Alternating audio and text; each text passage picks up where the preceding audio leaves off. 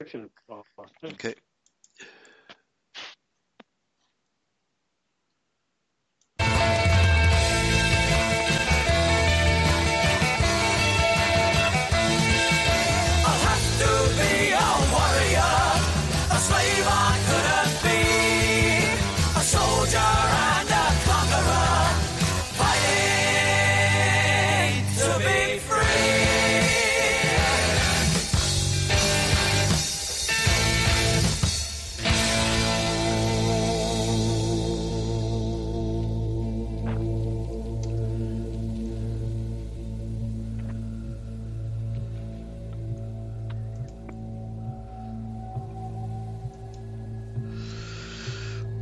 Right, welcome everybody. Pastor Eli James here, along with Pastor David Martins of South Africa. We're having a bit of a sound issue coming from Pastor Martins. Uh, Pastor Martins, can you hear me?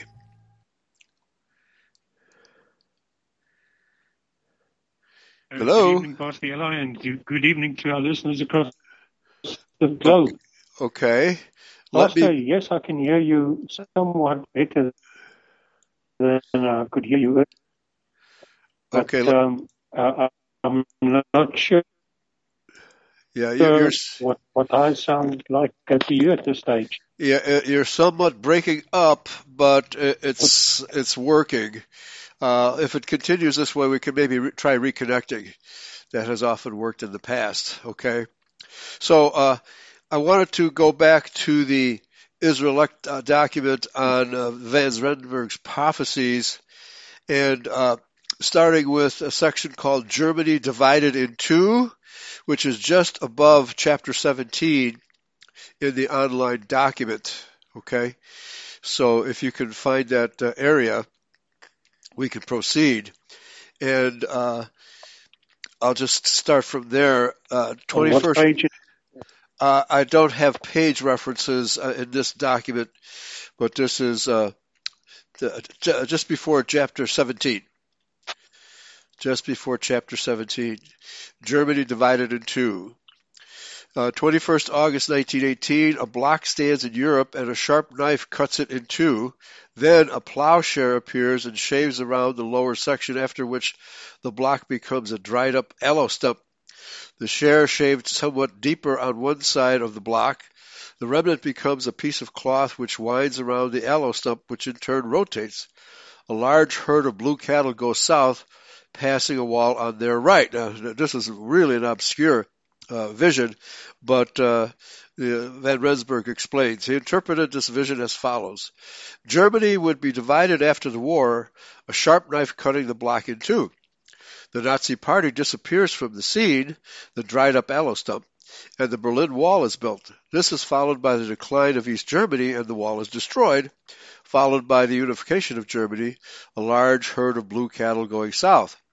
Van Rensburg also prophesied the outcome of the war to a friend and his son Callie. Quote, Germany will not win the war because the world will once again speak about the powerful German Empire as England was spoken about. Britannia rules the waves. We will believe that Germany will never arise again because she is ignored that which God, she has ignored that which God warns about in Isaiah 14:14. I will ascend above the heights of the clouds. I will be like the Most High. However, in time, God will bestow mercy on the German people again, and they will rise to power. And there's more about this in chapter 22 of this document. And so uh, I would say uh, own interpretation of this is pretty accurate. How about you? Uh, Pastor, yes, definitely it is. Um, von Rensburg, of course, um, um, not many of his um, prophecies he actually interpreted himself, Yes. but it um, has always been a bone of contention. One of the reasons why I'm saying that is because um, uh, there, as you know, the, the, the Cape Dutch Afrikaners, the Edomites, have been attempting to hijack the Boers' identity as well as the Boers' um, um, history, as well as the Boers' uh, prophets, and that is just the way that it is. The Yeah. uh, that uh, if if you search, if you do a search on the uh, um, Rens Afrikaans, you'll find that um, many writers uh, in South Africa, of course, these Dutch Afrikaner uh, writers ascribe the prophets to, uh, to, to, to Afrikaners. In, in other words, they talk about uh, the Afrikaner prophets and they okay. refer to C.F. van Rensburg and also to um, there's a lady that also prophesied, Mona Brandt. Um, they ascribe her to be an Afrikaner, uh, like they okay. have been trying to, to uh, do on, on occasions about many things about the Boer history. In All fact, right. it, it, goes yeah. to the point where um, they even ascribe the the um, uh, covenant that was made at the Battle of Blood River Yes. That the covenant was an Afrikaner covenant. The Blood yeah. River, that was won by the Afrikaners.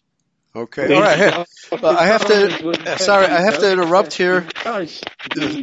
Yeah, uh, I have to interrupt here because there's really a lot of noise coming from your end. There's scratching noises and dropouts. So let me try calling you again. Maybe we get a better connection. Okay. So I'm going to disconnect and call you right back. Okay. All right. Okay. Okay, we're going to try this again, folks. Hopefully, we get a better connection. Minus all the scratching and banging and all the other uh, peripheral noises going on. Calling now.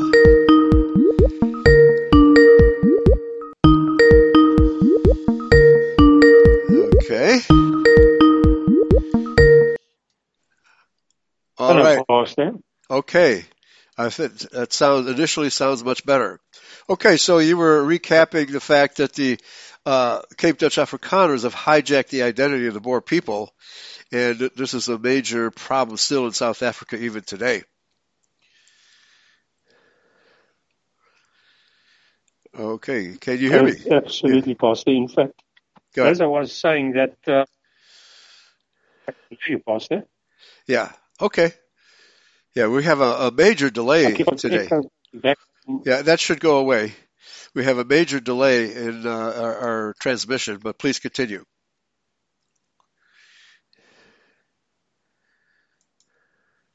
Uh, what I want to say is that uh, every aspect of the Boers, the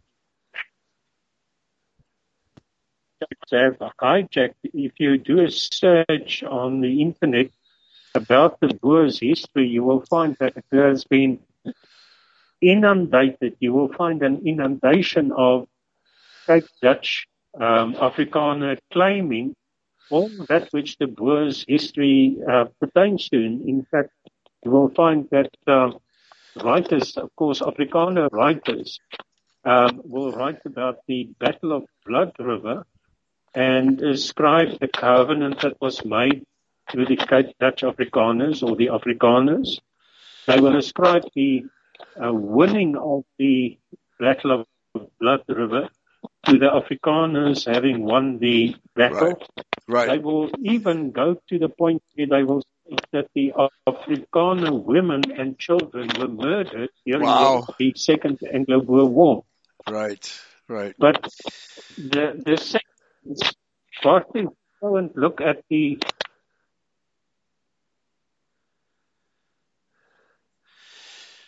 Okay. Uh, looks like we're uh, our connection is really bad today. Uh, uh, yeah. Oh my. Okay. Yeah. Okay. Uh, give it another try. Uh, is it, yeah. Have you got a storm going on or something? It's uh, you dropped out for about ten seconds there. Okay. Yeah. Yeah, the delay factor is really bad. But let me um, let me continue on to chapter 17, you know, because yeah, the conflict between the Boers and the Afrikaners is of paramount importance, and uh, sometimes the document we're reading doesn't make the difference between those two genomes and two peoples very clear. Okay, so it's I think Van Rensburg understood the difference but perhaps not his son or his nephew, etc. Yes. Uh, what's your feeling on that?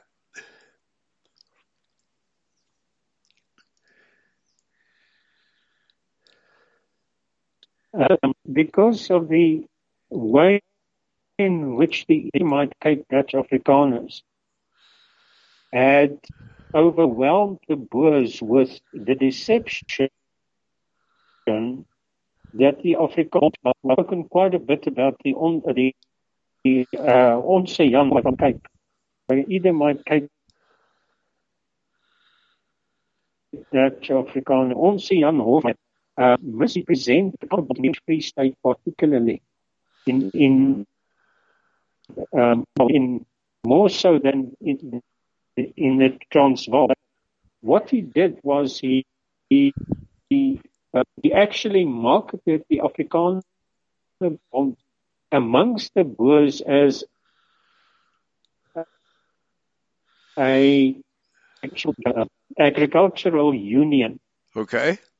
And many of the Boers actually joined the Afrikaner as an agricultural union. In the Cape, the Afrikaner Bond was a political party that was controlled nearly by the Freemasons. Okay. And the Boers, not knowing that they were, were participating in this so-called as a political party. Okay. Uh, after the Jameson raid in 1996, um, Cecil John Rhodes was uh, he, he, was uh, recalled to London to go and explain why the Jameson invasion had why it had failed. Okay. Place. Now, right. onze Hofmeyr actually I'm Cecil Jones. Sorry to say again. Okay, uh, uh, our our connection Hello? is yeah our connection is still very bad. Well, maybe you could try calling me and see if we can get uh, because our we're having like 10 second long dropouts, which is is very hard to follow what you're saying. Okay, so uh, I'll disconnect and have you call me. All right. Okay, we're going to try this one more time, folks. Uh, extremely bad connection today.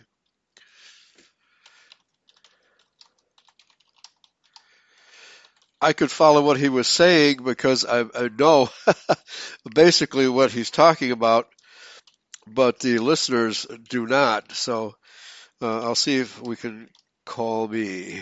All right. So see if this transmission to him. Okay, here we go. Okay, let's try again. okay. Still a lot of noise on your end. Yeah, I could hear you barely. Hello. Yes. Hello. Yeah. Okay. All right. Uh, okay. Pastor Martin, it doesn't look like our transmission is good enough to do a broadcast today. So uh, what I'll do, I'll just pick up the Van Rensburg story, and, and hopefully, yeah, he just dropped out. Uh, the Van Rensburg story, uh, pick it up next week. So sorry about the problems, folks. So I'm just going to go ahead and continue with the document uh, where I left off. And this is chapter 17, the founding of the United Nations. The seer described the founding of the United Nations as follows, quote, I see people putting a steel tire on a wagon wheel. At first the tire was too small, but when eventually fits, the wheel has no hub. Van Rensburg himself interpreted this vision, quote, General Smuts will recommend that an alliance of nations consisting of allies should be established. However, they soon discover that this alliance is inefficient, the tire being too small.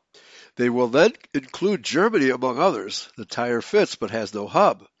This means the aim of the United Nations will be to establish a human organization by means of human intelligence to do the mighty works of God. For when God says war, no human organization will prevent it. And when he says peace, no human organization will wage war. Well, obviously the United Nations was founded on the basis of world peace, that once the United Nations is created, then there will be a global period of peace unparalleled in world history. Well, of course, that has turned out to be a big fat lie. Okay, let's try one more time. Okay. All right, Pastor Martins. Okay. Yes, Pastor, I can hear you. Okay, now that's the best uh, sound we've had so far. And I was just going into the uh, uh, Van Rensburg's uh, story of the United Nations, and uh, we have talked about this briefly once before. Uh, that uh, the the tire was too small, and that's a reference to the League of Nations. But then it became bigger, and that's a reference to the United Nations. So uh, you said something to the effect that Jan Smuts actually composed the charter of the League of Nations. Is that correct? Uh, Pastor actually wrote it. Wrote it. Wow. Okay. So there's a major yes. connection to South Africa there. Exactly. Um, well, to put it like this, not to South Africa per se, but to the Union of South Africa, because um, their uh, particular aim was to um, create a. Uh, in, in fact, there was a whole convention in 1908, 1909 for the establishment or the discussions of this establishment of the Union of South Africa. Now, what many people don't realize is that even before the onset of the, the, that particular convention, it was already decided that irrespective of what was decided at the convention, that the outcome would be that they, there would be a unification of the four uh, provinces or what would become the four provinces of the Union of South Africa. Uh, that was a pre-meditated, uh, a pre-decided uh, event. Uh-huh. And um, there was much, there was so much deception at that particular convention. To give you an idea, Pastor, uh, there were two, uh, there were three permanent secretaries that were appointed to keep um, the the um, minutes of the discussions. But the one, uh, two of these um, secretaries were from the Cape, and the other one was from Natal.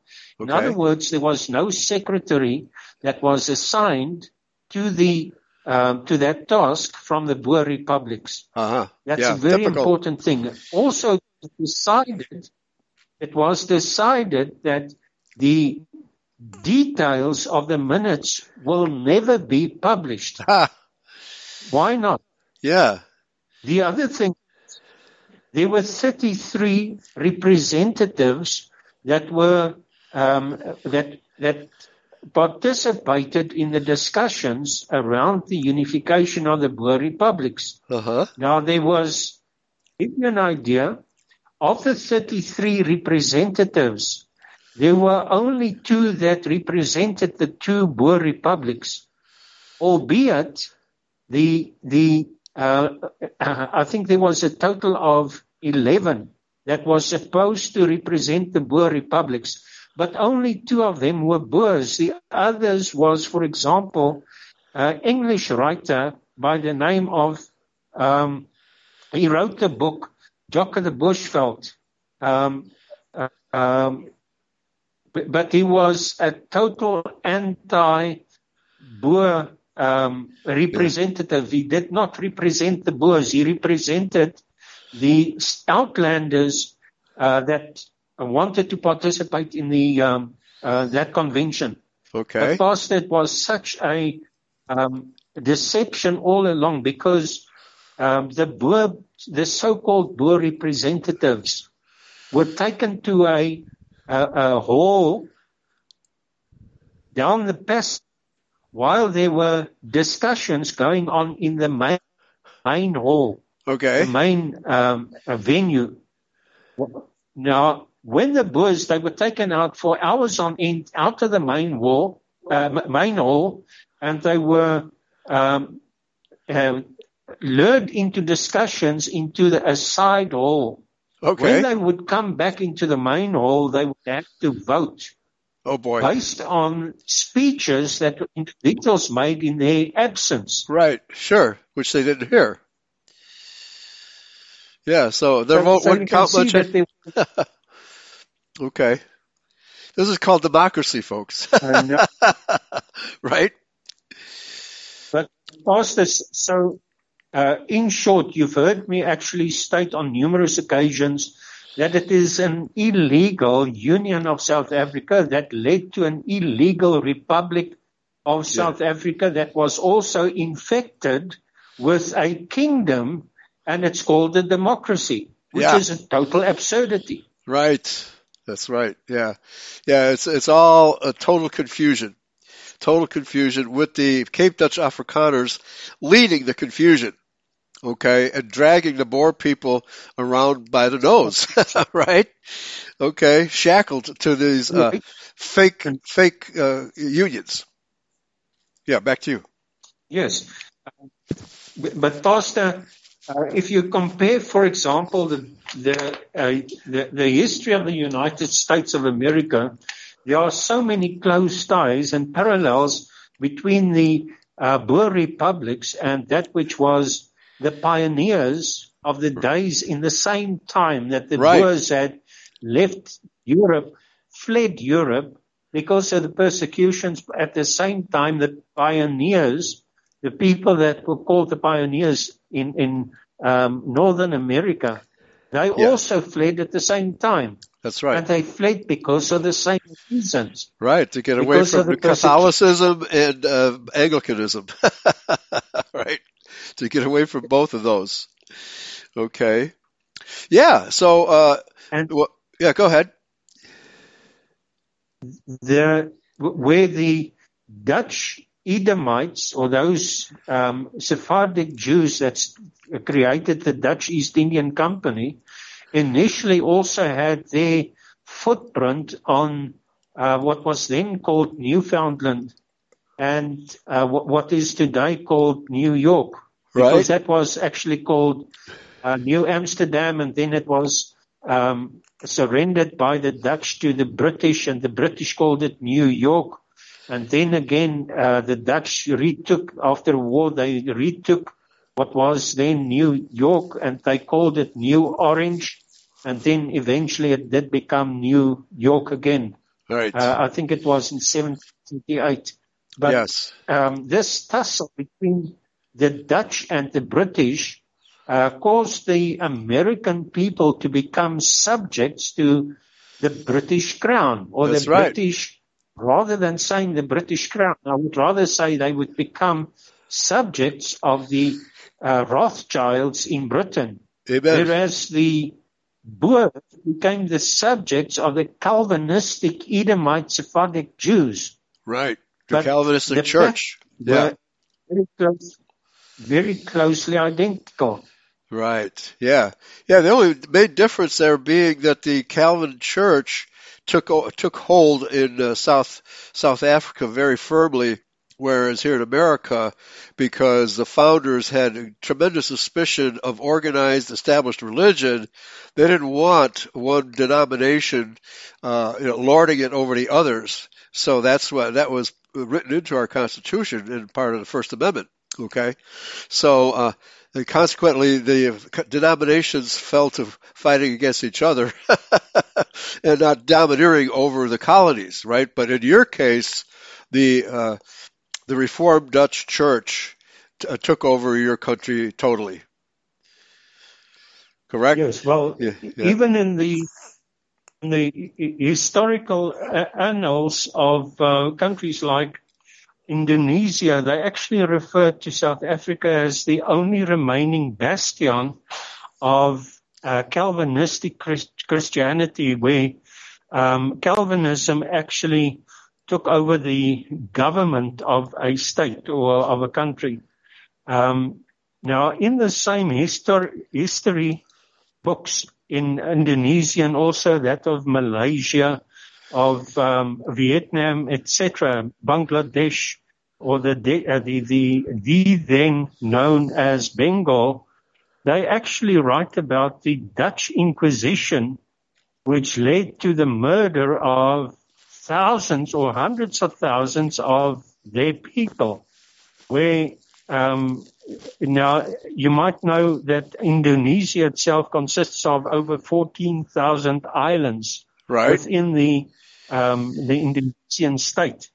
Now, what the Dutch East Indian Company did under the um, under the can I say the the um, flag of the Dutch Reformed Church, they would actually travel by boat from island to island and s- attempt to subjugate every inhabitant of every one of those more than 14,000 islands Right. To become Calvinist Dutch reformers. Right. And if they didn't, if they weren't, um, uh, if, if they resisted becoming subjects of the Dutch Reformed Church, they would actually be marched off cliffs Huh. and drowned in the sea, or they would be shot and killed. In in fact, uh, in the case of um, China, uh, the Dutch uh, East Indian Company, in a matter of three days, under a um, the head man of the Dutch East Indian Company called Coen, C-O-E-N,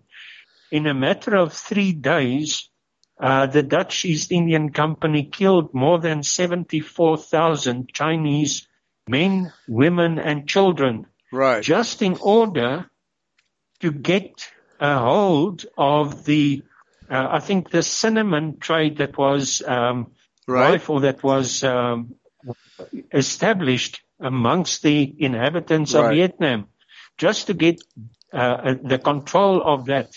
They killed more than 74,000 people in a matter Yeah. of three days. Right. And that Yeah. is the type of uh, thing that the Dutch Reformed Church did everywhere, um, where they intended to establish uh, the so-called Dutch Reformed Church as a state. Remember that the Dutch Reformed Church was also the state. You will find, for example, that it's even called this, that their translation of the Bible was called the Staten Bible or the State Bible Right. just in exactly the same way as the Roman Catholic Church also uh, translated their own scriptures, and um, w- well, um, and and that was uh, then um, enforced by military might Right. onto the people of the Roman Catholic Church, or rather of the Roman Empire.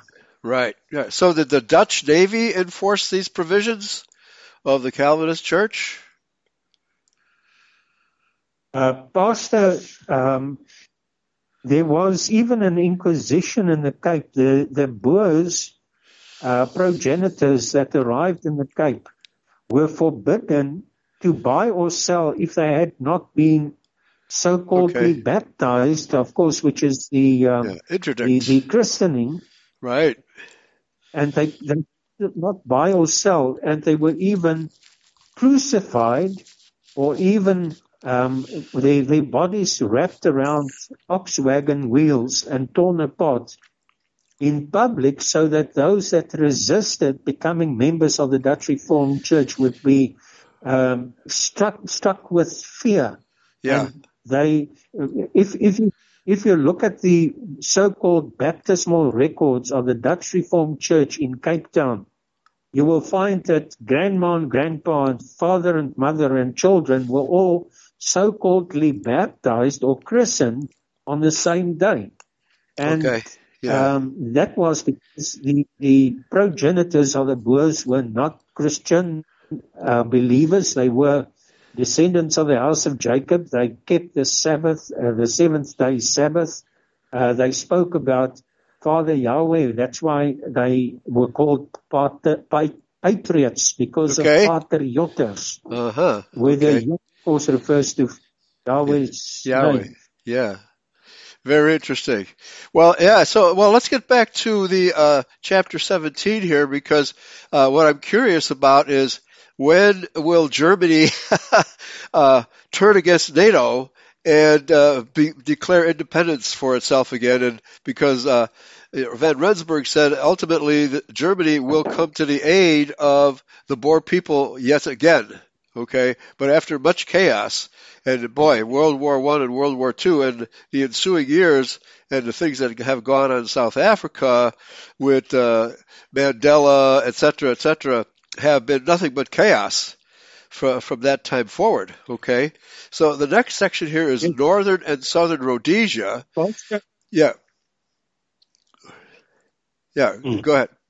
Also, something that uh, must also be said at this point is that um, the uh, ANC did not come to power in 1994. Uh, they would not have come to power had it not been for the Afrikaner Bond, uh-huh. um, the Afrikaner Broederbond, uh, that decided to instate or to establish a government under the Nelson Mandela regime. Okay. In other words, they were appointed, not elected, they were appointed. And um, with, with that being said, is that um, all along the Cape Dutch Afrikaner, what we call the Afrikaner Mafia, have been in power in the background. Only recently, um, Johan Rupert, one of the uh, super Afrikaners, Johan Rupert, uh, actually stated in public that if um, the current president, Cyril Ramaphosa, keeps on um, with with uh, his own agenda that Johan Rupert will actually fire him. Okay. Now, anybody with uh, right, oh, it's a corporation. Capacity, yeah, uh, purport to be an ordinary citizen in the country, saying that if the president of the country keeps on with his agendas, that he will be fired by this particular person. It shows you that Cyril Ramaphosa was actually appointed right in that position by the Afrikaner mafia. Yeah. We have a guy by the name of Biden who might be fired too. right? Because he's not doing so well. Yeah, um, so this just documents more Afrikaner treachery against the Boer people. Okay? Exactly. Because the, uh, the, what do you call it? The Broederbond, the Afrikaner Broederbond is composed, uh, the leadership has always been composed of the Cape Dutch Afrikaners with Boer people added on as, uh, how should I put it, uh, t- tinsel dressing, tinsel dressing for the world to see. But even there is very, very little, uh, influence by the Boer people in these governments. Well, the Afrikaner Bond had been in power, even though uh, the Afrikaner Bond purports to be um, that that they had only established themselves in 1917, which of course is an absolute absurdity because already in 1880 the Afrikaner Bond was already operational. Uh-huh. In 1864, you will remember that I've spoken about this um, uh, this conspiracy that was conspired. Now the Afrikaner Bonds um, the the organizations that led to the establishment of the Afrikaner Bond was already in power or was already operational in 1864 to form and to um, formulate a conspiracy that would lead to the total demise or the genocide of the Boer people. And that was why the first Anglo-Boer War was actually orchestrated by the Cape Dutch Afrikaner uh, Mafia. Yeah. And to this day, the Afrikaner Mafia operates out of Stellenbosch, which was the second um, town that was established in the Cape, the first being uh, Cape Town itself, the second Stellenbosch. Uh-huh. But to this day, the Afrikaner Mafia operates out of Stellenbosch. They have one of their seats is the Stellenbosch University, the university which was initially called uh, the Queen's College, and of course the university where uh, Jan Smuts initially um, uh, uh, subscribed to, to to learn or to become a Dutch Reformed minister. Oh wow! so it's amazing how these things all fit together. Right. And our people don't realize it. So many of the Boers think of Jan Smuts as the super Boer that fought the battles of the Anglo-Boer War.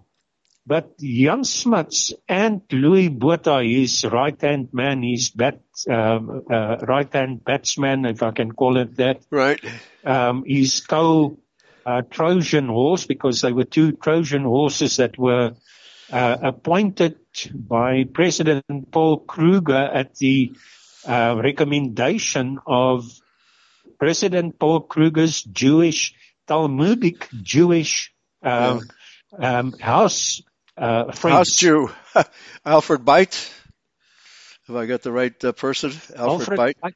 Yeah. Also, um, well, Alfred Beit was the, the son of Otto, Otto Beit, who was one of the Jews that conspired in 18, um, 1864 against the Boers. Right. And also Sammy Marks and also um, there's quite a number of them. Um, Jewish names. I, right.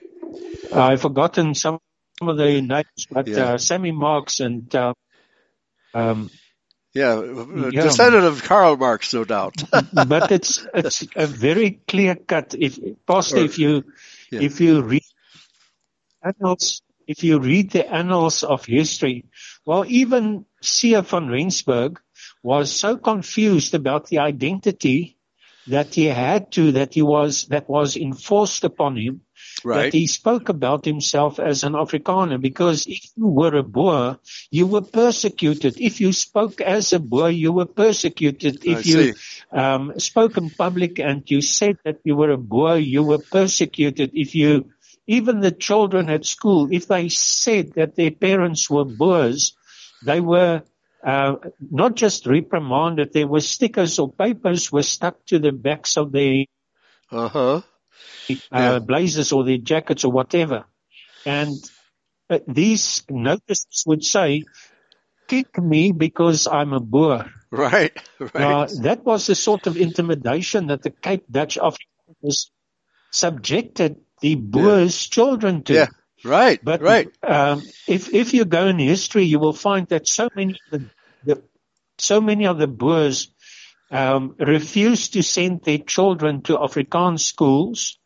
They sent their school their children to English schools, uh-huh. and that, of course, created a great number of Boers, a whole generation of Boers that would speak English because if they spoke Afrikaans in public, which was regarded as one of the the indications or the uh, the, the labels of the Boers, they would actually be um, yeah. persecuted yeah. in one yeah. form or the other. Right, and marginalized. Yeah, right. Yeah, so it's really amazing that today's modern Boers don't remember any of this history. That's been totally erased out of their memories, right?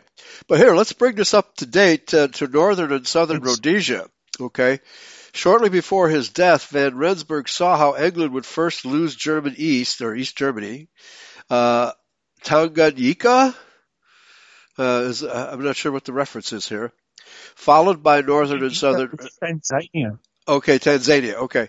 Uh, followed by northern and southern Rhodesia. Quote, I see a small and large red cattle, the English, fleeing from Kenya and Nyasaland in a northwesterly direction to northern Rhodesia. In a letter to Mr. Willem Boshoff of the then southern Rhodesia, Mr. Boy Musman writes, quote, Now I am asking why the red cattle are not fleeing for, to us, fleeing to us. They do not come here because the English refer to us as the dirty Boers, you know, uh, recalling the persecution and insults that the Boer children were uh, given at school. This was decreed by God. Quote, I see a long line of Kaffir spears appearing behind the English, and then a bucket filled with blood falls over. This means bloodshed. The other whites, conservatives, flee in our direction. The dust in front of their wagons catches alight. I see a mountainous countryside and smoke and flames emerge from between the mountains and people engaged in heavy fighting appear. Those are the Boers living in that area. They flee so swiftly that the dust flies behind them. Their interest is our interest. We will have to stand together. Okay, what does all this have to do with Rhodesia? Pastor Martins. Uh, Pastor, the the um, whole thing is with the uh, I think it was in 1966 when Ian Smith uh, declared um, unilateral independence of Rhodesia um, from Britain. Now, I, I, I, can recall in those days we lived in Durban on the Bluff, and uh, the British warships, aircraft carriers, were actually patrolling uh, the South African um, waters, Wow. or just outside of South African waters, to ensure that there was no that there was no military hardware that was destined for Rhodesia. I can recall watching those sh- vessels and the aircraft taking off and landing and patrolling uh, off Durban. But um, Rhodesia played a very important role in the fact that it was a buffer state that kept the distance of the com- of communism off South Uh-huh. Africa's or the Transvaal northern border.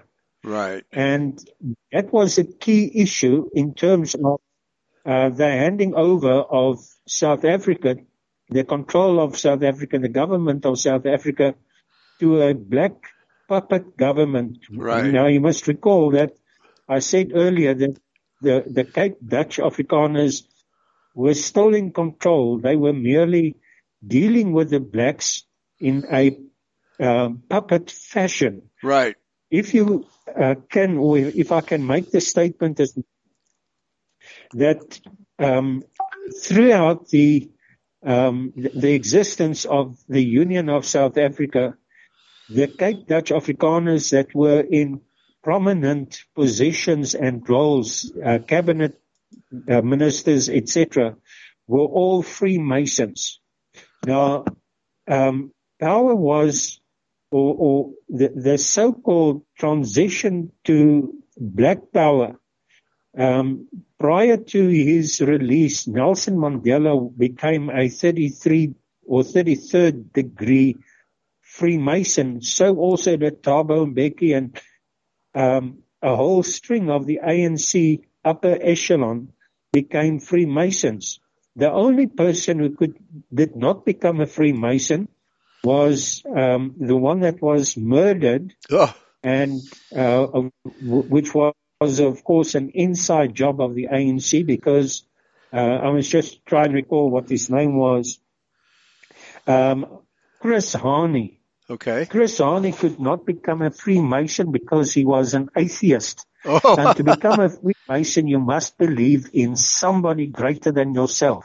right. So Yeah. he could not become a, a, a, Lucifer. a Freemason, but, Right. he was, but he was climbing in popularity amongst the ANC. Uh huh. Uh huh. So they couldn't allow that to go and any further. That was a great, that was great, yeah.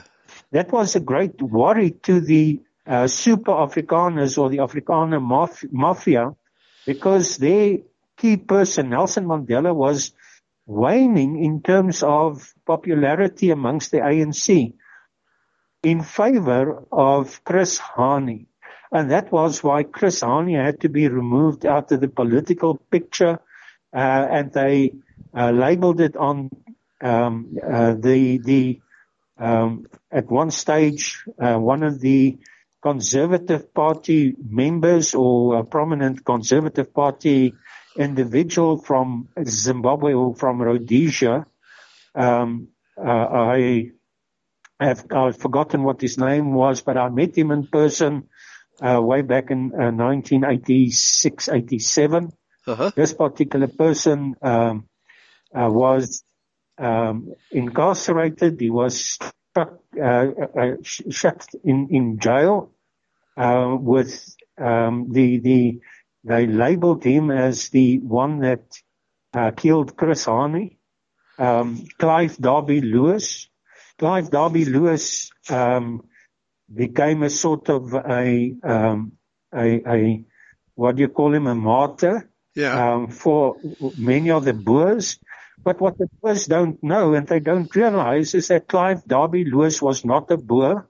He was a an English subject that lived in Rhodesia. He fled Rhodesia and came to South Africa and played the role of a super right-wing Boer. Uh huh. But he, um, when I spoke, when we we were in conversation, and Clive Derby Lewis had been um, in discussion with somebody in Afrikaans. And when we came along and we started talking with him, he refused to speak Afrikaans. And he, when one of the, one of the persons that uh, got to that particular discussion asked him, why is he speaking to us in English? Because he can speak to us in Afrikaans. He said he doesn't like speaking the, the uh, language of the oppressor. he, he, called Afrikaans the language of the oppressor. So meaning the Boers. Of course, the Boers language.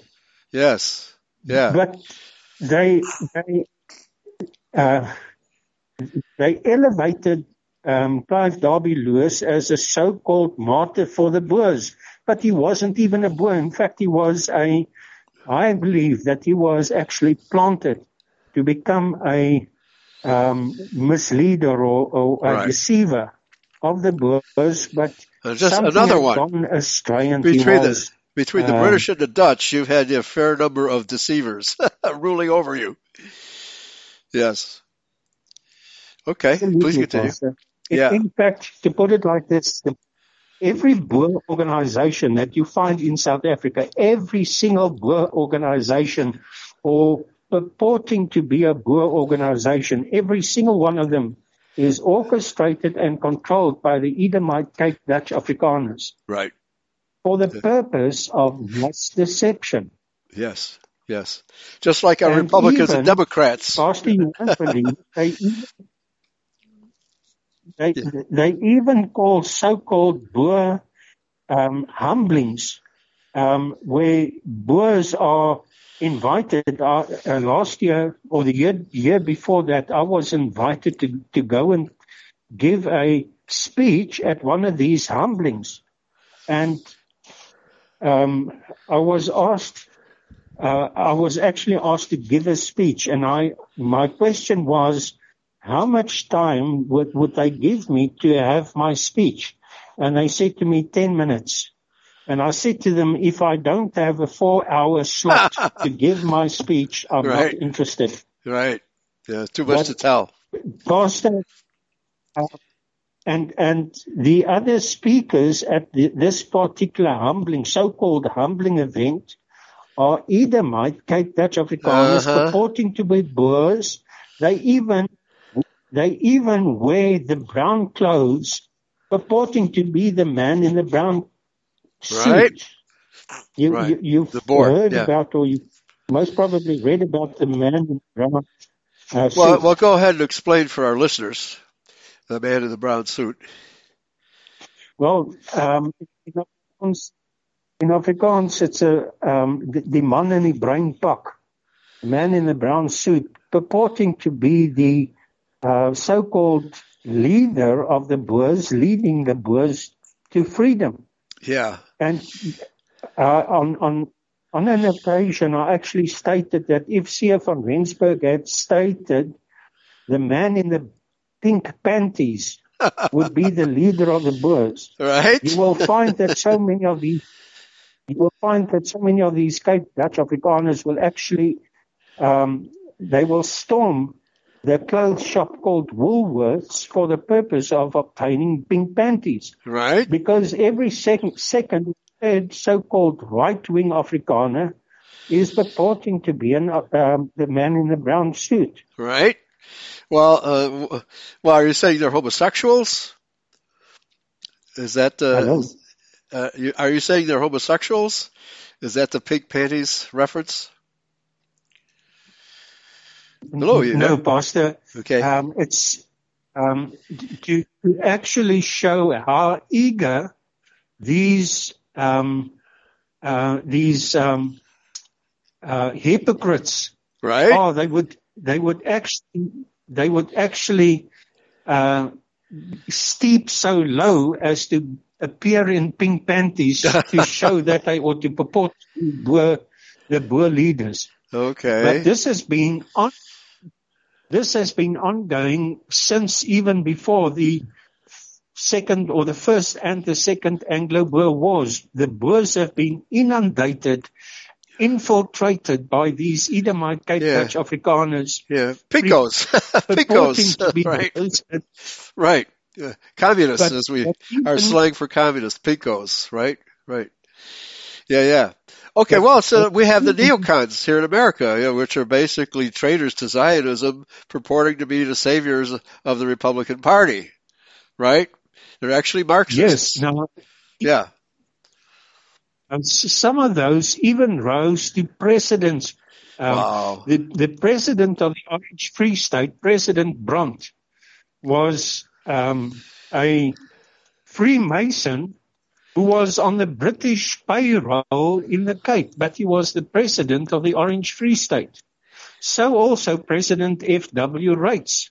President F.W. Reitz was not even a Boer. Brand was not even a Boer, but they were presidents of the Boer Republic of the Orange Free State. Amazing. I have reason to Absolutely believe amazing. that even Pre- President Paul Kruger was on the payroll of the British in the way that he dealt with uh, that, that which was supposed to be Boer um, uh, uh, uh, specific Yeah. uh, ordinances and uh, purporting to be a, a freelance preacher.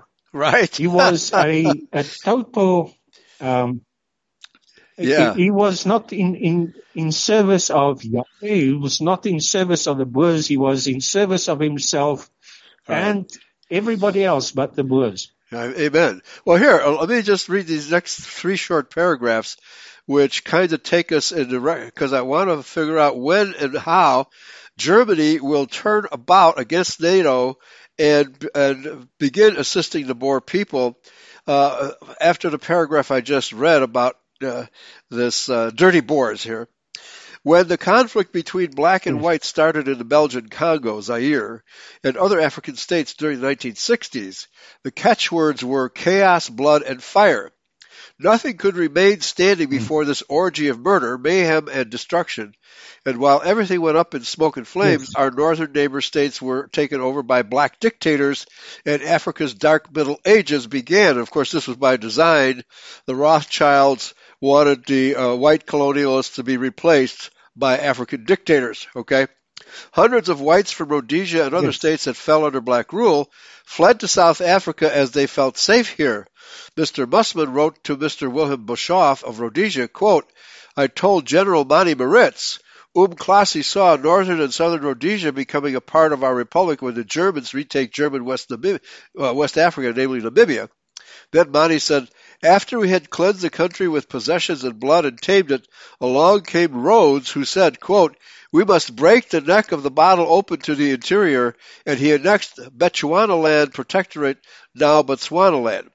One of the causes of the unrest in the then Belgian Congo was unemployment and the hasty actions of France when it granted independence to the Congo and northern neighboring states. The Congo was not prepared or equipped for the Republic, I'd say none of the African nations were, which had to be created haphazardly within six, six months.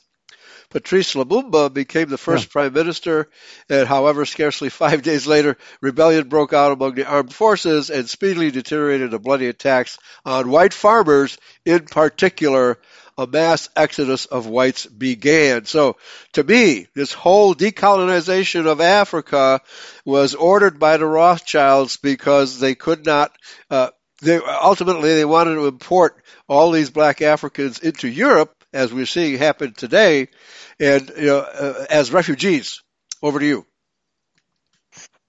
Uh, Pastor, yes. Uh, also, a fact which um, is very unknown about uh, in today's world is that the Rothschilds, during the 1800s, the Rothschilds actually earmarked Zaire or the Republic, the Belgian Republic of Congo, as the settlement or a future settlement for the Jews. Oh wow! It was earmarked and they had, they had worked towards it to establish a Jewish settlement or a Jewish country in the middle of Africa.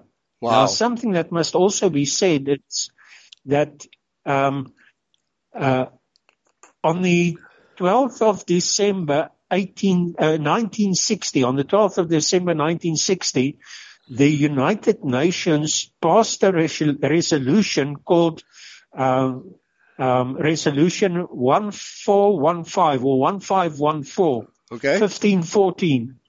You can go and search it um, on the internet because it's freely available, which stated that every country in Africa that was taken as colonial countries or that was colonized by virtue of military force Right. had to be turned to the people of the original ownership. Yeah. Now that put the Boer republics in exactly the same position. Sure. However, by virtue of the Dutch Afrikaners, Hendrik Frensch Verwoerd, which many Boers believe is was a Boer, Uh-huh. everything ab- uh, about Hendrik Frensch Verwoerd, if you go and study it, you will find that Hendrik French Verwoerd was just as big a deceiver and a uh, um, Trojan horse as Jan Smuts was. oh wow. People don't realize it because the first thing that Hendrik Frensch Verwoerd did was he would go uh, fly over to England and he would go and negotiate South Africa to become the illegal union of South Africa would now become an illegal republic. Right. And that was what was achieved. The Boers were led to believe that they finally have their republics back in their hand. Right. But um, already in 1948, um, a very prominent politician, one of the few Boers in the political arena of the Cape Dutch Afrikaners, stated in, in Parliament because one particular aspect had risen so continuously, uh, and that was the, the problem of the poor whites. It was labeled the arm blanke vraagstuk. Now this was um, the the consequences of the Boers forever. Whatever they would establish was taken over and was hijacked by the Edomite Cape Dutch Afrikaners. So the Boers would establish agricultural lands.